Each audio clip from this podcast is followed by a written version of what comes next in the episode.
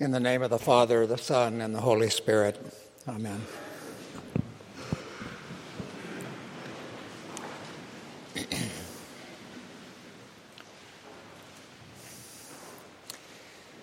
It is interesting to note how your understanding of Scripture evolves over the course of a lifetime, sometimes with the help of Bible scholarship sometimes by just paying more attention to what the text actually says. For example, when I was a freshman at the University of Arizona, particularly on those days when I felt challenged or alone or afraid, I would sometimes gaze up at Mount Lemmon, and the words of today's psalm, Psalm 121, would come to mind. Of course, I couldn't remember all of it, I remembered the first line, which was, I will lift up mine eyes unto the hills, from whence cometh my help. Now you will notice at once that what I was recalling in those ancient days was the translation of the King James Bible. I took that first line as a declaration meaning the hills are the place from which my help will come. Or at least that is what I thought the psalmist apparently thought about his own life. Now, we know about this psalm that it was apparently intended to comfort those making the pilgrimage up to Jerusalem, which is relatively high terrain in Israel. It is described as a song of ascent. So maybe it was appropriate for me too, as I was beginning my own journey into adulthood, trying to ascend my way through an intimidating academic experience. However, it was never quite clear to me why I should think that my help or your help should come from the hills of course, I remembered that people have had certain mountaintop experiences. Most of us have had those at one time or another, perhaps at church camp, maybe on a hike out in nature, or maybe on a pilgrimage, maybe to the top of Mount Tabor in Israel where the transfiguration occurred. So I thought, well, okay, maybe my help really will come from the hills. But today, Upon closer examination, I see that the new Revised Standard Version of the Bible has changed what I understood as a declaration into a question. For it now reads, I will lift up my eyes to the hills. From where will my help come? But in both versions, the next verse is essentially the same. My help comes from the Lord who made heaven and earth. In other words, our help comes from outside of ourselves. Maybe this is a good point from which to begin a reflection on what Jesus meant when he told Nicodemus that no one can see the kingdom of God without being born from above. I think we live in a propitious time for understanding the gospel reading today in a new and better way. For all around us, there seems to be chaos and confusion politically, disappointment and frustration in the workplace, a sense that many people are living unfulfilled lives, and a growing recognition that intellectualism will not save us. Goodwill will not save us. Even access to power and money will not save us. All of it seems to get blocked by some sort of equal and opposite reaction. It makes me wonder if maybe all of life really is governed by the law of physics. I don't know about that, but I do know that most of us see clearly that we cannot save ourselves or even help ourselves very much sometimes which explains in part why we petition God in today's collect, saying, Be gracious to all who have gone astray from your ways, and bring them again with penitent hearts and steadfast faith to embrace and hold fast the unchangeable truth of your word. In fact, the reading from Romans reinforces our understanding that the promises of God are grounded in God's grace and not in adherence to the law. Indeed, I think there's hardly a more attractive notion in all the Bible than the last words we read today from Romans, words referring to Abraham in the presence of the God in whom he believed. And these are the words that I just think are magical. It's a reference to a God who gives life to the dead and calls into existence the things that do not exist. Giving life to the dead and calling into existence the things that do not exist strike me as an almost perfect description of what it means to be born again. And I submit to you that never before has the world been filled with so much yearning for such change. I believe that change will require lots of us to be born again from above. Now, not so coincidentally, we are again in the Lenten season which at the very least prompts serious self reflection in each of us. In response to the familiar call to repentance, in our quiet moments, we see the truth of things. Things like, in the year that has passed since the last Lenten season, we haven't changed all that much. We note some change, yes, but way down deep inside of us, our early formation, whatever it was, still creates an inner disposition to react to every external stimulus, every temptation, every exciting vision, indeed everything, in much the same way as the year before. All too often, the way we react is a product of our cultural orientation as much as it is a product of our religious understanding. And in moments like these, I ask myself, what would it take for me to make a significant change away from my culturally induced perspectives, assumptions, and choices? I comment on our cultural orientation because, you see, I am personally not very fond of American culture right now. And I think Lent is a good time to reflect on what is happening all around us. If I start by surveying the scene of American history, I can easily say that I am, I am, I'll put emphasis on am, I am grateful for the finest traditions of American life, those that promote and celebrate a strong commitment to the freedoms, purposes, and hopes upon which this blessed country was founded. I am even more grateful for my religious heritage, my personal experience of the living Christ, my formation in seminary, my daily opportunity to be a witness for Christ, and the occasions on which I can see in the eyes of my fellow believers true conversion and commitment to the Christian way. I can also see the impact of our, of our religious heritage on our natural history. But in the present era, I believe an informed religious perspective is being drowned out by the anger of the religiously ignorant among our fellow citizens. And I'm truly saddened for our American culture.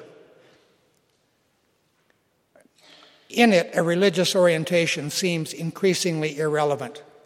Or maybe I should just say, a serious commitment to religious understanding is lacking. Moreover, in countless people, anti intellectualism and anti institutionalism have overcome what I believe is a natural curiosity about the nature and character of God. And, well, pursuing religious understanding through an extended period of religious education apparently strikes some people as just too much trouble. I make these observations as a lament, to be sure, because we have such a stirring vision for the world. The vision, of course, is of an age of friendship, an age of peace, a spirit of forgiveness, a spirit of service, and a witness for God's desire for justice in the world. But this requires people to move out of their comfort zones. Indeed, remembering last week's gospel about the temptation of Jesus in the wilderness, maybe our vision requires all of us to go into the wilderness, either in nature or perhaps into one of our own making, and, like Jesus, face our own temptations. In the gospel reading last week, Jesus had just experienced at his baptism a new sense of what was possible in his life, with the Spirit descending upon him like a dove. Something of that has happened to many of us here as well. The text says that Jesus was full of the Spirit. The Spirit then led him into the wilderness, and with this Spirit, Jesus faced temptation to power. Three very specific temptations were presented to him by the tempter, and you remember them well, I'm sure. To command the transformation of stones into bread, to take authority over the kingdoms of the world, and to invoke the protection of the angels. If we think seriously about it, we can relate to these temptations, can't we? Because indeed it often seems we are all born with the temptation to power. Whatever you hold about original sin, whatever you believe about original sin, the tendency toward self regarding behavior that is present even at birth, coupled with the culturally induced temptations to power, make the temptation of the wilderness story ever present in our own lives even among us here at church. For example, people want to call on God to end hunger. Some people want God to grant the church authority over the kingdoms of the world. And in any event, people want us to command the angels to protect us. Now, maybe these expectations are not talked about out loud very often, but part of the hope that many people bring to church involves a hope that the church and its leaders will accomplish these things. And some people really do assume that clergy have a special relationship with God, who in fact can do all these things. But note, carefully note, even Jesus had to go into the wilderness to confront his temptations to power and to trust God for the guidance he would need in his ministry. So I think we do too. And I think I should alert you to something about the wilderness experience. In a sense, once you go into the wilderness, you can never really leave it because the experience there will, hold your soul transfixed. And it is a beautiful thing because the clarity achieved in the wilderness will sustain you through the vulnerability we all have in what is essentially the church's countercultural posture. Every day we face the same temptations Jesus faced. And with God's help, we say no. Because our witness must not be sabotaged by the will to power and influence. So, I recommend the wilderness experience to you and to everyone, including the hunger part. Among other things, admit your hunger for what you need here. Then, after your wilderness experience, as many of us say each Sunday, walk in love as Christ loved us and gave himself for us, an offering and sacrifice to God. What was required of Jesus is required of us. There will be differences in the details of your lives, but not differences in the Spirit. Will all of this change you? Probably, at least some people will notice things. For example, Kathleen Norris is a well known poet and essayist who was raised in the Congregational Church, but she drifted away from the church as a young adult. After graduating from college, she moved to New York City, where her friends were artists and intellectuals. When her grandmother died, Kathleen inherited a house and a farm in South Dakota. She astonished her friends by moving to South Dakota and living in her grandmother's house. There, living among her grandmother's things, she began attending her grandmother's church. She traces her conversion a couple of years later to a chance visit to a Benedictine monastery where she had gone to hear an author lecture. Somehow, in that setting, the Spirit stirred powerfully within her, and she began a real journey of faith. If her friends had been surprised when she moved to South Dakota, they were positively appalled at her religious conversion. One friend asked, What is the matter with you? Have you had a lobotomy? Friends tried to argue with her. They tried to discourage her faith. Nevertheless, she stayed her course. And of her conversion, she says, Conversion is frightening to oneself and to others precisely because it can seem like a regression. One's adult certainty about the nature of the world is shaken, and this can feel like being sent back to square one. Gradually, however, one learns to discern the adult command behind Jesus' is saying, Whoever does not receive the kingdom of God as a little child will never enter it. Now, note the parallels between Kathleen's life and that of Nicodemus in today's gospel reading. Both were members of the elite, privileged groups. Nicodemus was a Pharisee. Kathleen Norris was a member of the intelligentsia. Both were drawn to Jesus. Nicodemus was drawn by Jesus' reputation and character. Kathleen Norris was drawn by the remnants of her childhood faith and by her connections to her grandmother's life. Both came to Jesus in spite of the opposition of friends. Nicodemus came at night so that his friends might not discover his spiritual probing. Kathleen Norris came to faith more openly and endured criticism and harsh words for her decision. But both, both learned that religious conversion is like unto a birth. I urge you to think on these things during this Lenten season and be open to being born again from above.